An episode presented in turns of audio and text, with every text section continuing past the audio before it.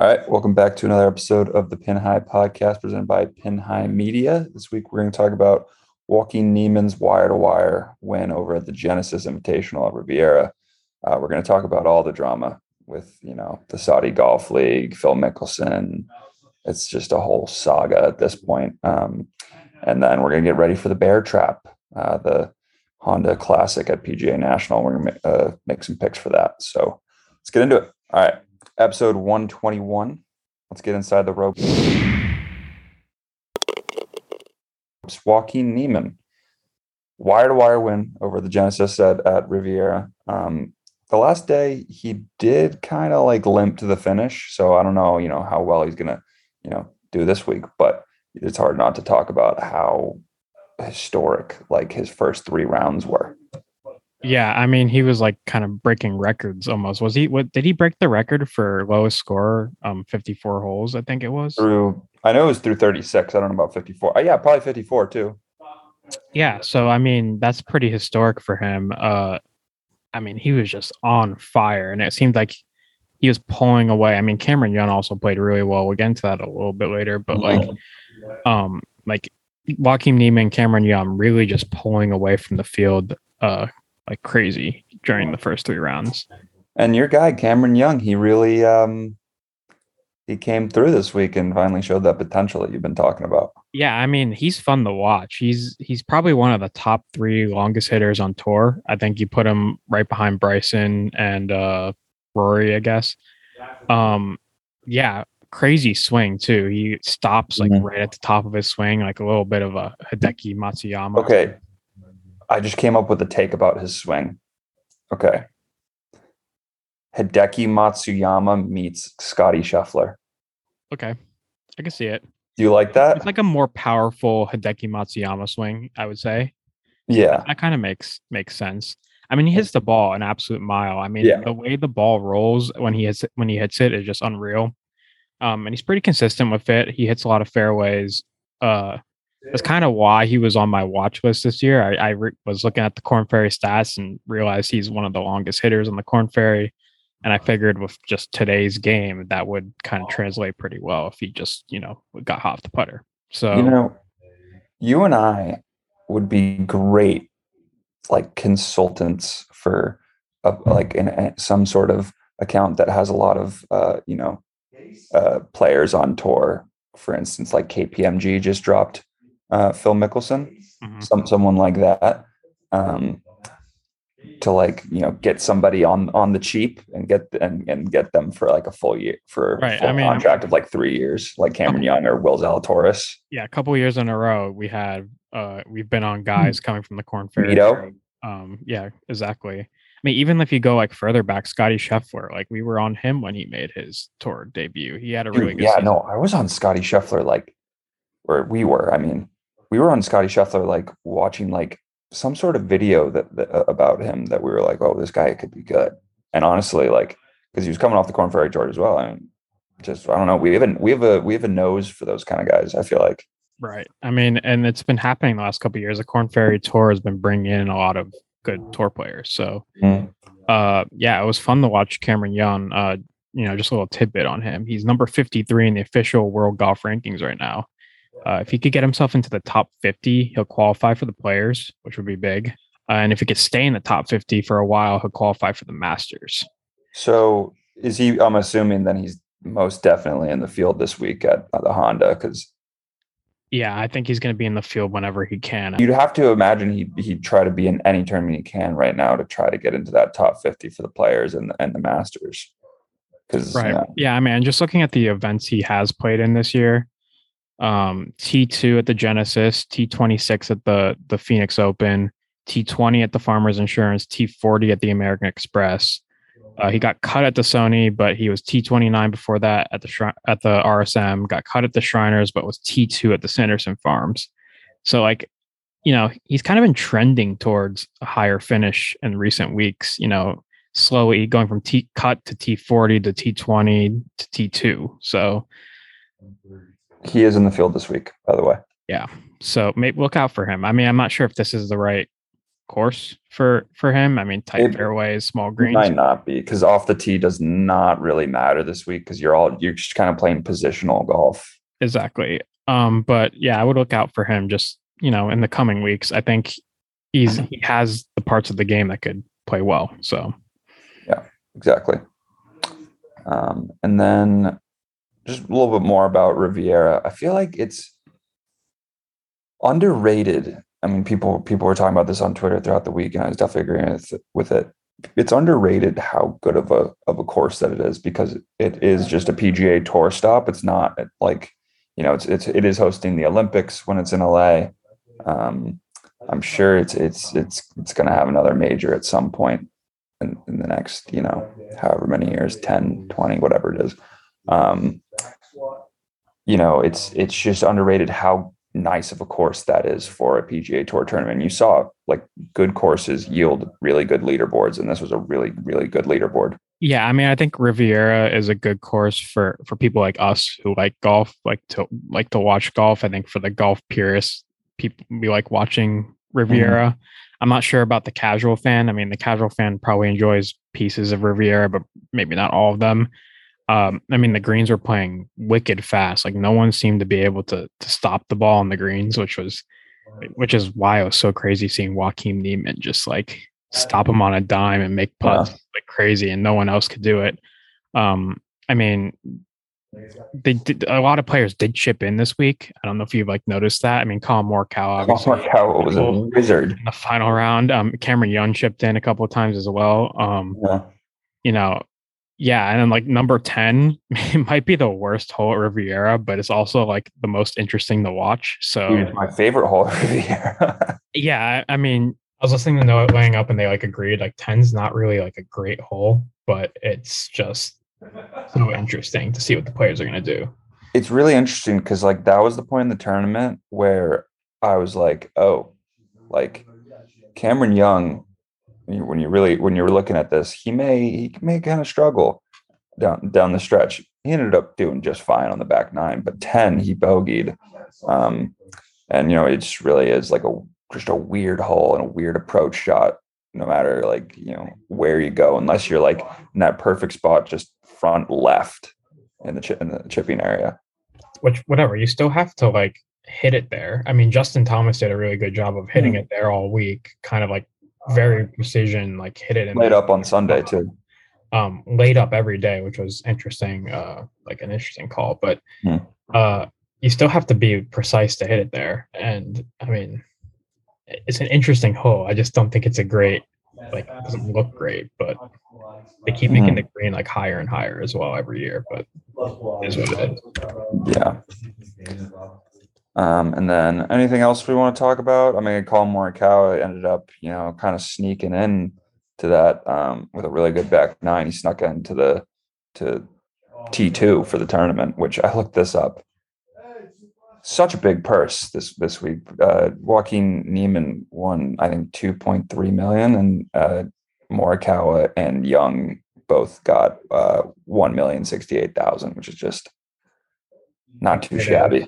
Not too shabby. I mean, I, I want to talk about Collin Morikawa for a second because I don't know if you saw this. He finished plus six point eight two eight in strokes gained putting, uh, and didn't win that's how, that that shows how good Joaquin Niemann was was this week, and honestly, how good Cameron Young was this week. Because, like, to go seventeen under at that course on in, in, four days is a should be a winning score probably. Like, what was Max Homa's winning score um, at, at Riviera? Well, I mean, of um, course, the the Riviera scoring record was twenty under. Um, I think seventeen under was like second place. So I think Joaquin Niemann second place for the scoring record. Last year, Max Homa won at, tw- at 12 under. Him and Tony Finau went to a playoff at 12 under. Yeah, and I've seen it lower than that. Um, yeah. It's just, yeah, you have to be really good. And the players are just keep getting better and better. Um, so much. Yeah, it's crazy how, how, like each year, just more young guys come on tour. And But yeah, I do so, want to talk about Collin Morikawa's yeah. putting. I mean, this is something to watch because he was third in the field this week. Uh, usually, when he puts well, he wins. He uh, was 27th all season. He's now fourth overall in strokes gained putting all season. Uh, so pretty much, Collin Morikawa's going to win all four majors. Dude, like that's his only thing. When he puts, he he wins, and obviously he didn't. He, he putted and he didn't win this week, but like it's very rare occurrence. Yeah, like, like somebody has to beat him. Yeah, you, you get you, somebody has to like literally have a. That's probably the best Joaquin Niemann will play in a in a tournament. In yeah, most life. likely, unless you know Joaquin Niemann has a higher higher ceiling that we don't know. And that's not to and that's not to say that Joaquin Niemann won't win a major and Joaquin Niemann won't win 10 more tour events. Right. Now he's 23. Uh, it's but just, like, it is crazy how, how he played so well. Um, and also that moment, the moment where he walks out in front of JT on, on the 10th hole. That was hilarious.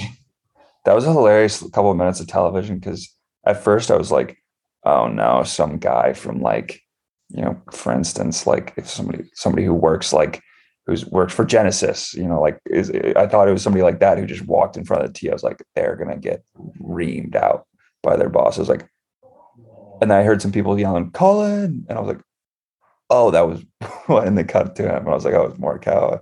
And then like a couple minutes later, they they cut to to Joaquin Niemann walking in, just munching on like the biggest PB and J I've ever seen. It was massive. I'll up. Um yeah, that was pretty funny. Good, uh, good TV golf, and CBS is killing it again. Still, no product placement would have been good if he was munching on like an Uncrustable or a branded PB and J. Yeah, we'll have, to, we'll have to talk to Joaquin Niemann's people about that. We will. We will. Missed opportunities. Come on now. Uh, so yeah, no, Riviera was was crazy this week, and uh, great a great tournament every year, pretty much. I mean, this stretch of golf is so much fun. Yeah, agreed. And I mean, Riviera Riviera was pretty crazy, but I mean, something that was more crazy this week that might have uh, outshined the the whole Riviera tournament. Saudi bit. Golf League. I mean, the marquee question is the Saudi Golf League dead? Yeah. No. Define dead. Is it going to get like the Phil Mickelsons, the Bryson DeChambeaus, and the Dustin Johnsons of the world? No. But is it going to get some of the European tour guys that that occasionally play on the um, on the PGA Tour? Maybe, and some like I mean, the yeah, lower guys. Let's, let's, go back here. Let's let's recap the crazy week of the Saudi Golf League. Yes, let's. Uh, we went through a little bit of a roller coaster this week. I mean, we mentioned this last week, but I mean, first we had Kramer Hickok. Mm-hmm. Um, you know, say that over 20 guys have confirmed and like they signed NDAs and there's gonna be 20 events and 14 of them are gonna be in the US. And we're like, wow, this is like a real thing. Um, and then obviously all the Phil stuff comes out and Phil has like the craziest quote I've ever heard. I don't know if you wanna wanna read that. Sure. I mean so I was I was reading this off to to my friends at dinner after I saw it because I was like, this just doesn't seem right. Um, he says, We know they killed, and then he was talking about the Washington Post reporter, um, Jamal Khashoggi, uh, and have a horrible record on human rights. He's talking about the, the Saudi Arabians. They execute people over there for being gay. Knowing all of this, why would I even consider it? And then he goes, Because this is a once in a lifetime opportunity to reshape how the PGA Tour operates. And just like, like what? Like, what just happened? Because like as you're reading it, you're like, oh, I know where Phil's going. He's gonna say like, oh, like I would never like align myself with that. Yeah, no, he's he like, why would I even consider it? And he goes, because it's a great opportunity. He's like, dude, like, wait, what? Come on now. What are we doing? What are we saying? I mean, that's just like a crazy quote that like I didn't know like like what I thought it was fake. I thought it was like a fake like, fake quote. It was an absolute real quote. Um Rory McIlroy heard this and he absolutely blasted Phil Mickelson. Yeah. I mean, he starts off with, I don't want to kick any someone while they're down, obviously. But but I thought they were naive, selfish, egotistical, and ignorant. A lot of words that describe that interaction he had at Shipnuck. It was very, it was just very su- surprising and disappointing, sad.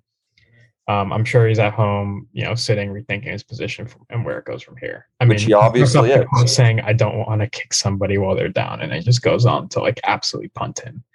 Yeah, um, but I mean, like he wasn't wrong. I, like that's obviously that's a great way to describe it. And Phil definitely, based off of his press release today, is sitting at home being like, what just happened. Yeah, I mean, whatever. And Rory's been was one of the first ones to say like, no, I'm not gonna go play on a other like a different tour. Like he pledges allegiance to the PGA Tour like pretty. He's the first one, I think. Yeah, I feel like. Um, like almost. I think we're talking like two years ago that Rory said that like he would never leave. Yeah. Um, and like that's one of your that's one of your biggest guys. So um, after these quotes and you know a little bit of controversy, we had players come out with statements on the on the Saudi Golf League. I mean, DJ came out saying that um, he would no longer join, and he pledged his allegiance to the PGA Tour, which was surprising because he was one of the big three that the Saudi Golf League had. And then the next person of the big three, Bryson, after a little bit of online bullying, uh, he went out and released a statement saying that he would uh, be playing on the PGA Tour as long as the best players in the world are playing on the PGA Tour. So, I mean, he didn't really leave it like out of the question that he would join the Saudi League, but he would only do it if all the other players went went pretty much. Um, yeah. And like Harry Higgs had a funny tweet saying like, not that like I was going to be in the Saudi Golf League, but I just want to put it out there that uh, I'm pledging my allegiance to the PGA Tour. Um, Morikawa is a little bit confused. He's like, I don't even know what's going on. Like, I'm a PGA Tour player. Uh, and I'm sure there's been other guys out there that have said the same thing. But it was rumored that Phil, DJ, and Bryson were kind of the three pillars for this Saudi Golf League. Um, and now, two of them kind of confirming that they aren't going to leave the tour, is this kind of the end? I mean, I don't know if it's the end for the league in terms of like like I said earlier at the beginning of all this whole fiasco that we we just said. I don't know if it's the end of the tour, tour in, in terms of like it actually ceasing to exist, but it's the end of it having any chance of rivaling the PGA Tour. Yeah, I, I mean, I, I agree. I think it'll happen, but it, the players that are in it might not be players you expected. Now, I mean, I wonder, like, people obviously had to sign on, I think, at some point, but I wonder who's kind of pulled that back since.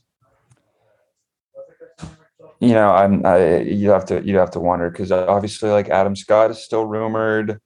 Um, who else was rumored? It was some more overseas guys. Was Tommy Fleetwood rumored? I think Lee Westwood was was Lee Westwood. Um, Lee Westwood was definitely Lee Westwood's in on it. I think Lee West, dude, Lee Westwood has the best reason to go over there. He's just an old guy now, and it's just like, yeah, well, who, who's I mean, still good the same thing about Phil. I mean, I, I think Lee Westwood still wants to win a major. I mean, that could they. You still could. I'm not saying I'm not saying that they won't allow them to play in majors, but like I could totally see people signing on, and then like all these associations being like, you can't play in the majors. Oh, the associations potentially, yeah. Um, which I don't know if Lee Westwood would want to risk. I don't. I don't know. I think it's the only thing that Lee Westwood hasn't done in his golf career is win a major. If he does that sure. one thing, then he's completed it. Um, sure. I mean, and then if we started, if we did the podcast yesterday, wouldn't we wouldn't have even gotten to this. But Phil came out with a statement today, mm-hmm. um, and like it, honestly, Park notes, Park notes it. It wasn't a really good statement. I don't think. No. I mean, he, you know, he said he's looking at his recent comments and actions, and he you know, he thought it was in his best interest of golf, his peers, sponsors, fans.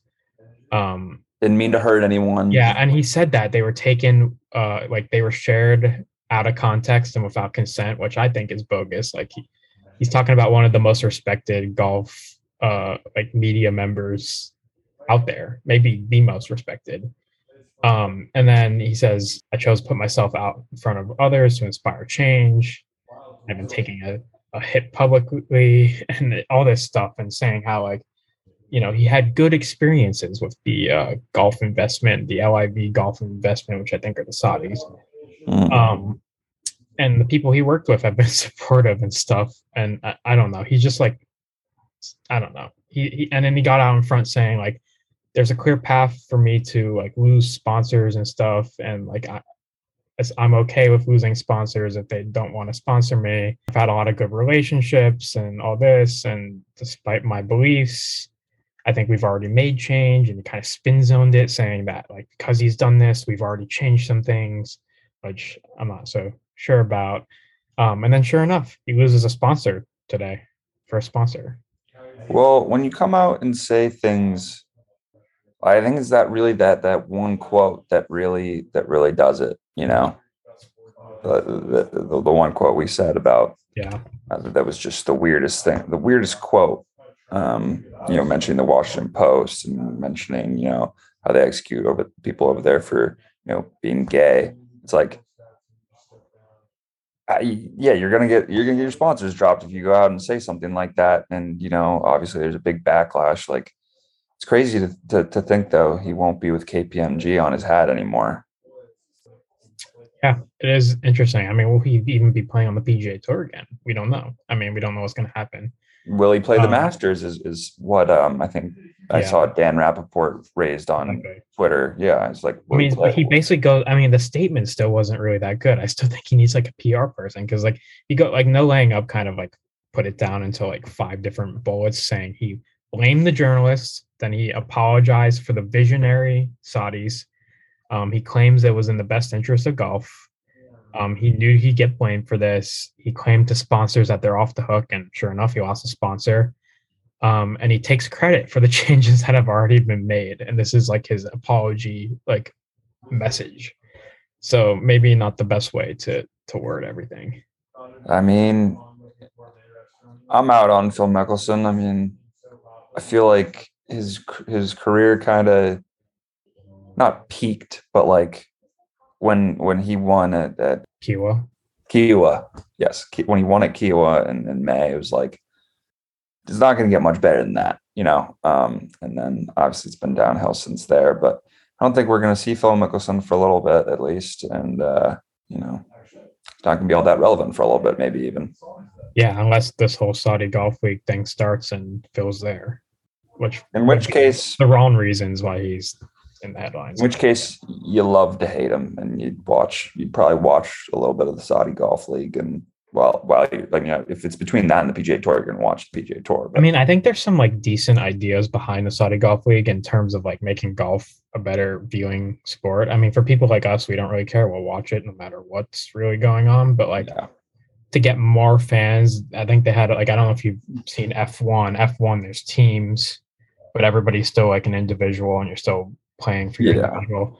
Um, I think the league would like introduce something like that where you'd have teams that could like earn points throughout the season, but you're still playing for yourself. It's still an individual sport, which I think would be like mm. cool to a certain extent. But I don't know if the the Saudis are the right people to do this. And if you're gonna have a break off tour, it has to be something that I think could be with the PGA tour, kind of work with the PGA tour. You know, maybe instead of the WGC, you have this breakaway league.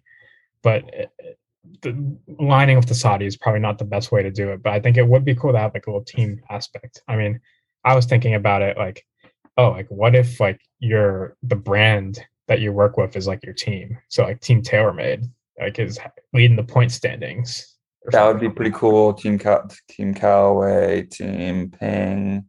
I mean, I, I guess like got their rival like get, you get down to like the lower teams and they they don't really have a chance of winning. But like it's the same thing in F one. Like if you get down to the lower teams in F one, they never have a chance of winning the whole thing, but they still gain points and stuff and fight for but then uh, you know somebody in it's it's different because obviously like it's not you're using tech essentially the same technology. It's not like that above the re- the rest, but like for instance, like it wouldn't take away someone like Kramer Hickok from winning. I know he didn't end up winning the Travelers, but it wouldn't end. It wouldn't take away from him winning the Travelers. He'd win the Travelers. It'd be this big thing that he won it.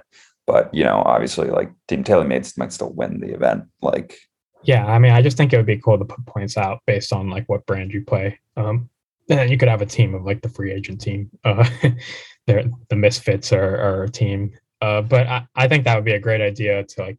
I don't think it'll happen. I'm not sure if it will happen in like a PGA Tour format, but maybe if there is another another tour or like a WGC type event where you could kind of like put that in. Like I don't know what you would get out of it, but instead of like the I think it'd be cool to like root for a team. Like if you like especially if it's like not the biggest brand. Say it's like I don't know, Srixon, for example. They have Hideki and Brooks, but they don't have like a lot of other people. Like you're just and Shane Lowry. Yeah, and Shane Lowry. So like or like team team PXG, for example. I mean, it just be like what interesting to, to, root for a team instead of like just one guy. But they are so, they do they got a villain team. They got they got Patrick Reed, Zach Johnson. Who do. else is on PXG? Billy Horschel. Ooh, that's a nice that's a villain team. Um, I like that idea. Yeah, I mean, Team PXG. Tour, we, we have ideas. If you if you you know if the, the breakaway league is threatening you, like just come to us. We have some ideas. You'd love to hate Team PXG. It'd be so much fun. But they would play off that so well. Oh yeah, it'd be like the Raiders, dude. Because like you know, everybody loves the Ryder Cup because it has that unique team aspect. I don't know. I feel like you could do something with that. I mean, I don't like it's like like a Zurich. Exactly. I, I just and think it'd be the one time a year that you're able to showcase all these brands. And obviously, there still would be a sole winner, probably, or maybe there wouldn't even have to be if it was a tournament like the Zurich. I mean, I, I'm still like, I still think the WGC needs like some updating because I, I don't really love the WGC that much. I mean, I know it's like the best players in the world and all this, but like, it's just kind of like a normal golf tournament that you don't invite a lot of people to. Uh, there's nothing really smaller field, about, no cut. Yeah, there's nothing really special about it besides the smaller field, no cut. You just like, get to see all good players, yeah. Yeah, but like I don't know. I feel like if you brought in this like team aspect where like you're still playing for yourself, you're still playing to win the tournament, the purses are the same. Uh, but you have this this little team standing thing, like Team TaylorMade's leading the the WGCs. That'd be cool. That would be very interesting. Yeah, because you'd have to make sure the pay structure was still the same as WGCs because that's the reason people like that the players like to play them because mm-hmm. the, automatically get money because it's no cut event um, and the purse is big. But anyway, I feel like we've kind of talked through that enough. Uh, yeah, that, that, that, that did turn into an interesting conversation though. Yeah. I, um, I, wasn't, I wasn't expecting to have that conversation today. Neither was I, but uh, well, you know, we'll have some other ideas too when yeah. the PGA Tour comes comes calling. Uh, and then just real quick, we can talk about uh, you know Tiger's appearance uh, as he was obviously the tournament host this this week.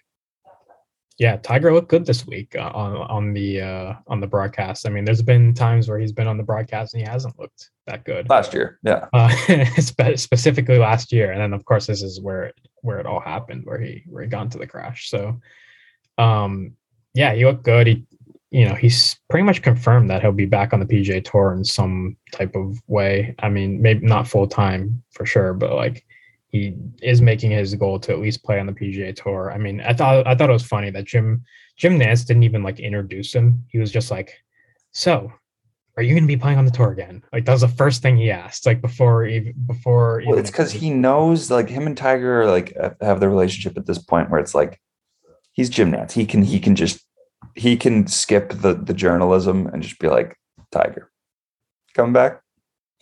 Yeah, uh, whatever. I thought was I thought was pretty funny, and like he did it a couple couple different times. Mm. And Tiger kind of like, you know, he's like, dude, I want to. And like you know, you know, Jim Nantz is like, oh, St. Andrews like pretty pretty flat course, like you're gonna play St. Andrews? And he's like, I don't know yet. And you know, it's not really that flat. Like there, there's like little hills and stuff. Uh, I think Faldo jumped in on that, but yeah. he did look good on the broadcast this week. Uh, looks like he's gonna gonna be coming back at some point. Um, and we're excited. He'll be that. Fine eventually. Probably, uh, if I had to guess, honestly, from what he said, I don't think this year is in play. Maybe. Never know. I mean, St. Maybe Andrews, Hero World Challenge next year debut. St. Andrews is is it is a big St. Andrews tournament this year. It is big. I really loves that place. You know, they should just get him like a like a. Thing is though, like he built zero expectations for himself to play in the PNC Championship. He's built then he did. He's built zero expectations for him to play in the Open. Obviously, it's two very different tournaments because one he can take a cart, one he obviously can't. One's a major championship, one's a father son tournament. You he know, doesn't I, build I expectations though. I let them uh, do the John Daly for Tiger for for the the Open. Like I, I know it's like all prestigious and stuff, but like you know, it's Tiger playing in what is it? I don't think he'd want to do that. I don't think he'd want to do it, but I do what hap- let it happen. One of those like uh those like moped things. Yeah. That'd be funny. Oh, one of the scooters. Yeah, that tiger just rolling around like a motorcycle. That'd be yeah. that that'd be something to look just see on St. Andrews. You know, that's the future of the tour. You know that, right? No, it's not. can you imagine? Honestly, maybe. Can you imagine the tour where everybody has like carts and customized like motorcycles? Yeah, or like motorcycles or something. Like, could you imagine? Oh, like everybody's wearing shorts. Everybody has like the, these motorcycles or carts or something that like are sponsored like from the roof to the you know the front. Um, future of the tour. Is shorts a, a, a PGA Tour thing or is it a tournament by tournament thing? It's PGA Tour thing. Okay, because I was wondering if like the Zurich or something. If it was a tournament by turn, if it was a tournament by tournament thing, don't you think like one of the tournaments would have would have allowed shorts? Yeah, fair enough. Fair enough. All right. On that note, we got the Honda Classic this week. Um, but before we get into that with some skins, uh, let's give a little shout out to our sponsor, Rhoback. So you probably noticed us wearing some new Rhoback merch over the past few episodes. We're partnering with Rhoback, and, and we couldn't be more excited. So head to the link in our bio, add the Rhoback merch you want, and you'll get 15% off just by using the link. So enjoy and crave activity. All right, so skins. So this week we have the Honda Classic uh, course PGA National Champion course, which I've played before a couple years ago. It's a, a par 70, 71, 25, so not the longest course. We have the Bermuda grass greens, and it's the home of the bear trap. So 15, 16, 17, uh, two par threes and a part four. It's, you know, a lot of water surrounding these greens, uh, three tricky holes, and they come in at the final stretch, which is very interesting uh, for a tournament like this. It does make the final stretch of the tournament interesting if it is close. I mean, if there's a couple guys tied, somebody's going to go over par in these three holes and pretty much be out of it by 18. So, I mean, since 2007, Ryan Palmer is 39 over on the bear trap. So that just tells you all all you need to know about the bear trap and how difficult it, Yeah. it is. And this course has played pretty difficult in the past. It's not an easy course, so we finally kind of have a difficult course this week. Which, whatever we say, I feel like we've said that about other tournaments, and then all of a sudden you see 19 under as the final score, and you're like, well, I thought it was a difficult course, but um, I would say it's course Depends on the conditions. Yeah, depending on conditions, it's it's a really hard scrambling course. The fairways are very tight at this course, which is one thing I do remember pretty well. Uh, and the greens are, are placed pretty well, and they're kind of small, so they're they're difficult to hit. And also, water's in play on 15 of the 18 holes. I know I've hit I hit at least three or four balls in the water when I played there. So um, The there is it's a lot of positional golf. Yeah, so it does have one of the lowest driving distance averages on tour because that people hit irons off the tee just to put themselves in position so they Yeah. don't get in the water. Um, looking at the previous winner, Jones won last year. Sungjae Im, Keith Mitchell, JT, Rickie Fowler, Adam Scott. So some pretty good players have won this tournament. I will say, um, over the last two or three years, this has not been a priority tournament for the top players in the world, and the field has gone work worse and worse as as the years go on. But I mean, we have an okay top half of the field this week, and then there's a big drop off. But Yeah. um, it is what it is. It used to be like a marquee event, not anymore, I guess. Um, and then Matt Jones won last year. Yeah, and then important stats. I mean, like we said, positionally placed. You're gonna not you're gonna be further away from the greens, but uh, those those mid irons are gonna be in play. I think I saw that 66% of approach shots are between 125 175 yards or something like yeah, that. sounds about right. Yeah. Again, not the longest course in the world. I think par fours gain is gonna be important. There's a lot of par fours this week if you score well on those. You, you should be pretty good. And just like driving distance gained, I mean, there's like a split between distance and accuracy. You need to be pretty accurate this week. Small, small fairways, um, and then just opportunities gained, just strokes gained in general. If you keep the ball in play, if you don't, you know, hit it out of bounds or hit it in the water, you should bode pretty well at this golf. People that just know how to be patient and work their way around a course. Also, another little tidbit: uh, no player has ever defended his title at the PGA National, so no one's ever won two in a row. Really? All right. So Matt Jones. Yeah. So let's get into into into skins and the picks. Uh, so last week, I was uh, positive three point five three units. I had all my bets except for just the winners, um, Which, which is expected, pretty is much. expected to that you're not going to hit a winner. You're going to hit if with the way that we're doing it, where you get you know you get multiple winners. To be fair, um, or you can have multiple winners. Like we're going to probably pick five to ten winners throughout the year each. Yeah, I was a little, so I went minus five again. I'm on a cold, cold, cold streak. I started off pretty hot in this skins segment. I think I was up like 10 or 11 skins, and now I'm down 5.59. Um, yeah, Collin Morikawa to win finishes in second place and puts really well. But I mean, obviously we all had him, but still, it would have helped me out in the long, long term, uh, especially since I had half a unit on that, and you guys had, I think, quarter unit on it. I had a quarter unit on it, yeah. Yeah, and then I had Theegala top forty. He was plus money. I put two units on that. I was like pretty sure that he would play like decent this week, coming Yeah. off of his best week. He finishes one stroke out of the top forty uh, which is very annoying. He didn't have a good final round. I think he was like even par. I needed like one birdie. Uh, he couldn't do it for me. And then the same thing happened for Molinari, top 40 plus plus money, his home course. Uh, I put a unit on that. Again, I thought, you know, do pretty well in the in the with at his home course. You know, top 40 is not out of the question. He'll make the cut. Um, I think he finished one or two strokes outside of that. I don't know if he bogeyed the last hole or not, but I saw that he wasn't even close. And yeah, one or two strokes out of that, which is a really bad beat. I mean, Thomas Pieters missed the cut. I'm okay with that. Patrick Cantlay didn't have his best week. I probably should have known since we had him on who's who's hot. Um, that usually curses, you know, for good Yeah, and or reverse curses. um, yeah. So I saw five units last week. A little disappointed based on the facts that I think some of my picks were, were very. Trevor also went down five units, right? Yeah, I have no clue what his picks were, but he said he was down five. units. So does that put him down 22.15 or down 27? he puts him 20, 22.15. Trevor's down. Um, Okay.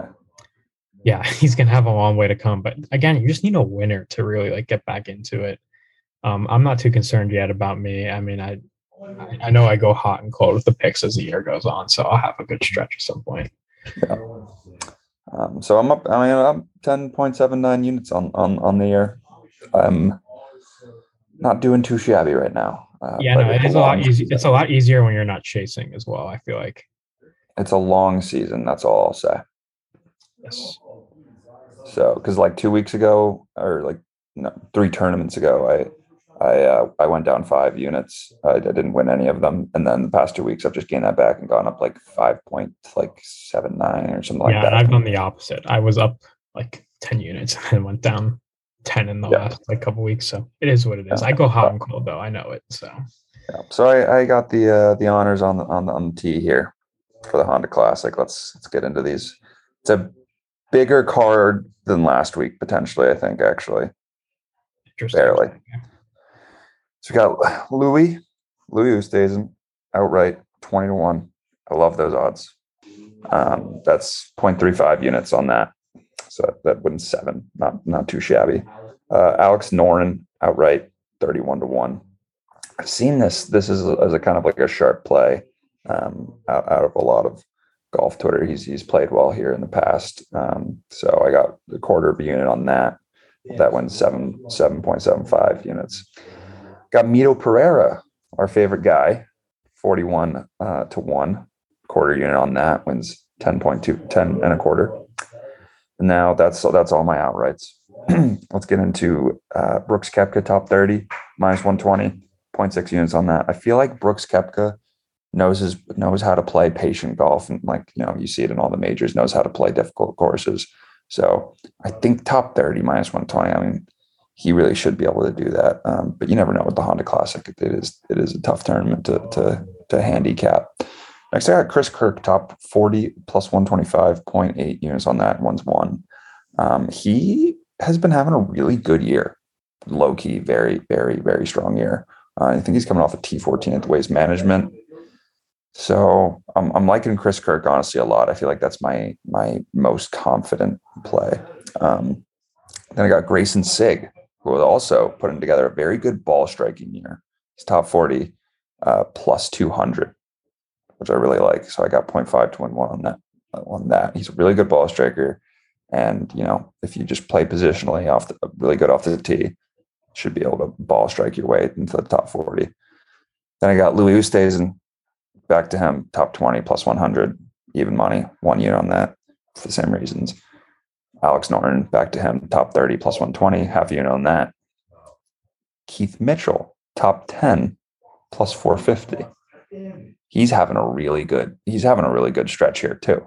Got um, quarter of a unit on that to win 1.13. I really like that. And then finally, Chase Seiffert, top 40, plus 200, 0.5 units to win one unit on that as well as um, the Greyson Sigg one.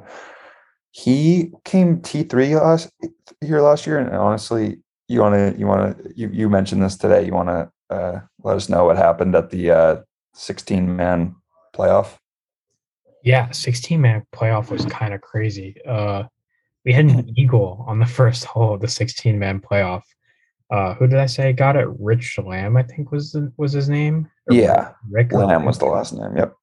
Um, let me find this. Rick Lamb, yeah. So Rick Lamb made an eagle on the first hole of the 16 man playoff. Obviously, he was the only one to make an eagle. Um, Chase Seiffert was in that 16 man playoff, uh, but he only made par. So obviously, par's not going to be good enough to get you in. Yeah. Um, and this was at the Monday Q, by the way, just just for you know, we didn't mention that, but mm-hmm. um, but Chase Seiffert was also the first alternate. So you know, he still made the trip to Florida and he got the call and he he he's in the tournament. So Seiffert's in the field, even though he was in the 16 man playoff and didn't make it. Rick Lamb is in the field, who apparently he Monday queued for a web.com tour and he won the event. So he Monday queued for a PGA Tour uh, event.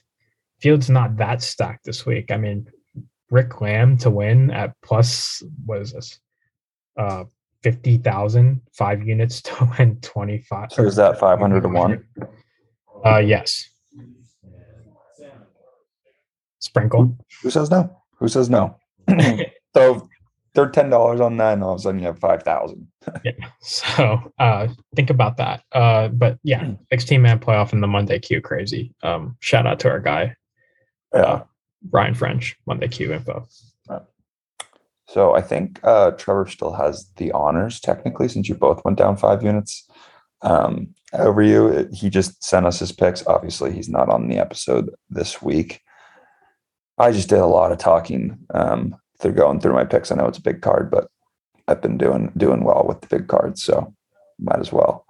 Uh, you want to you want to just rattle these off real quick? Yeah. So he Trev's got Brian Harman top twenty plus one fifty one unit to win one point five. Tommy Fleetwood over Sun Sungjae Im, Daniel Berger, Louis Oosthuizen, Billy Horschel plus 300, one unit to win three units. I think Tommy Fleetwood's been really good at this tournament. Yeah. Um, Denny McCarthy top 10 plus 450, half unit to win 2.25. Lee Westwood top 20 plus 190, one unit to win 1.9. And then he has a triple chance to win Wolff, Mitchell, Harman plus 1400, 0.5 units to win seven unit. And then there's a pick on here that I actually have the same pick Keith Mitchell over Johnny Vegas and Mackenzie Hughes plus 165, one unit to win 1.65. I, I have like the same I have the same pick on my card. I thought I was smart finding mm-hmm. this pick, but I guess not. Trev also found it. Um, so I will say something. I like that pick. I don't like any of the other ones. That's what I was thinking about. I, mean, I, I, I could see the, I could see the Tommy Fleetwood, like why he would pick him, but uh, he's picking him over Sungjae Im, who has won this tournament a couple years ago. Daniel Berger, who plays pretty well here, Louis Oosthuizen, who we're on this week, and Billy Horschel has been playing well. So that's not a great, uh, you know, team to put him in. I mean, Brian Harman, I guess, yeah, kind of like Brian Harman. Lee Westwood, not a huge fan of, but we'll we'll see. When you're when you're chasing, I feel like Denny McCarthy top ten plus four fifty is just a not the move. A head shaker. and he didn't he didn't pick any outright winners, which was interesting. I like that's the best way to come back is to pick at least one outright winner. But anyway, I'll get into my picks. Yeah. Um, so I do have that same pick, Keith Mitchell plus 165. So three ball against Johnny Vegas and Mackenzie Hughes. Uh, Keith Mitchell, as I mentioned before, he won at this course in 2019. He was T7 at the Sony earlier this season, which has the same grass that they have here. So um, there's a little correlation between the Sony Open and this event, which. So I'm assuming you like my top 10. Uh, I do. And he's third in strokes gain off the tee this season. So I mean, short or small fairways, he's gonna hit the fairway at some point. He's been hot, like top 15 in four of his last five starts. I mean, I will mention that Mackenzie Hughes and Johnny Vegas have both been pretty good at this tournament, but based on recent form and somebody being good at this tournament, uh, I kind of like Keith Mitchell over over both of them, and Trev, Trev does too for the probably the same reasons. Yeah. So this is where I'm going to go against Trev. So I have Sungjae Im outright plus 1200. I have uh, 0.25 units to win three units on that. He's played this tournament twice or three times actually. T8 win T51. So uh, Sungjae Im could be. And you're only throwing a quarter of a unit on that. So like yeah, I only throwing a quarter of a unit on that. Um, I do have another quarter of a unit on on another player to win, and that's Tommy Fleetwood outright. I found him at plus 2000, plus 2000. Um, again, quarter of a unit to win five units. You know, this might be the year of the comeback on the PGA Tour. Mm. He has the lowest scoring average at PGA National out of anyone in the field. He has a solo third finish, a solo fourth place finish here. And he's looked pretty good in his previous couple events he's played. I mean, he played in that Saudi International. I think he finished in second or third place there. Um, and he finished in the top 10 at another event. So, you know, sprinkle a little Tommy Fleetwood to win, especially because he has really good course history here. Um, and then I have a double chance to win. Louis Oosthuizen and Joaquin Niemann plus 850. I have a quarter unit to win 2.12 on that. Figured it was worth a shot because I do like Louis, like you like Louis, but I didn't really feel like picking another solo winner. I figured I'd pair him up with Joaquin Niemann, who just had the best tournament of his life. Again, only what are the odds on that? Quarter of a unit plus 850. Oh, the odds. Plus 850. Okay. So I, I figured love Joaquin Niemann this week. Honestly, he kind of limped to the. I don't love him either, but I wanted to get Louis in here, and I figured, you know, need some Fair skins. Enough. I could see him winning. I could also see somebody else picking him to win. I want some units if he does win. And yeah, you know, you did pick him to win, so I, I was right on that at least. Fair enough. I figured this is worth a shot. Again, only a quarter unit on it, so I'm not too worried if I lose it. Um, and then we get into the the big picks. So Lucas Glover, I have him top 40. He's even money. I have two units to win two units on this. Um, he has five finishes inside the top 21 at this course. He has one like T21 or something. So that's mm. a weird number. Um, he's also number one in strokes gained total out of players who played both the, the Honda and the Sony Open. And they have like similar layouts and the same grass, which okay. like I don't think you understand. Grass is very important for PGA Tour players. Some Definitely. tour players are good on certain types of grass. No, I agree. Um, he's made four of his five uh, cuts, and he was T19 last year. So good course history. A top 40 is not too much to ask for. Um, yeah, I'll go Lucas Glover top 40. I'm going to put two units on that. So hopefully, wow. I hope okay. he, I hope he's going to finish T41 like Theegala did last week and going to crush me. Fair enough. Um, let's see here. And then my last pick, I have Daniel Berger top 20. It's minus 110. I have 1.25 units to win 1.13. Uh, he finished T4 last time he's played here. He's made made the cut the last three times he's played here. He's second in driver and accuracy, seventh in strokes gained approach this season. You know, he's looking for a bounce back. He missed the cut at the waste management, but he before that he's been pretty good. And he's also kind of a local guy. He's pretty local to PGA National. He's from the area, so probably knows the course pretty well, and again has played well here in the past. So top twenty. I'm sensing a good week out of Ujik, honestly. We'll I, see. I, the picks always look good, but then something happens. Mm, they don't always look good. Like I look at Trevor's this week, and I, I just I don't see them panning out very well, to be quite honest. Um, yeah, a lot of course, a lot of course history at this course, which is interesting for the field not being super great. Kind of tapping into that this week. Yeah. Well, skins. Um, the main thing that I see all over Twitter about this tournament is that betting and DFS for it is an absolute bloodbath. So take the picks this week.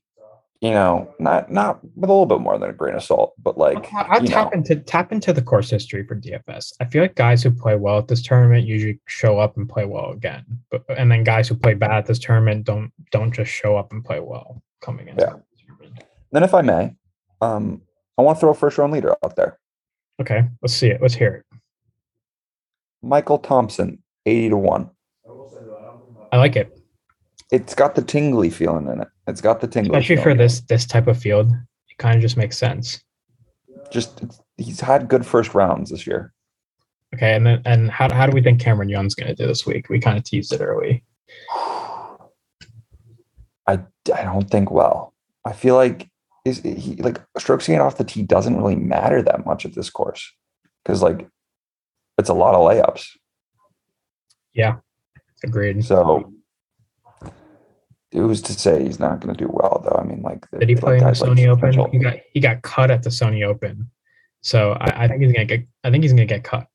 That's that's my prediction this week. Yeah, I, I, I, I mean, I'd love to see him play well, but I'm, I'm not gonna bet against him or anything.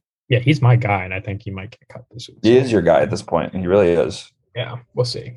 Should have, we should have got we should have tried to get him on the pod before this. Like we always happens though that, they, that we say it and then we just like don't get them on the pod and then they blow up and all of a sudden he's this big name in the world golf.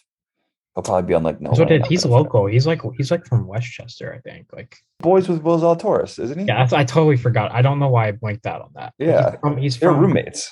He's from Westchester, so Dude, he's. How did we not? How did we not see Cameron Young coming? He's roommates with Will Zalatoris, and he's like the same guy for us. Have them both on the podcast at the same time, dude.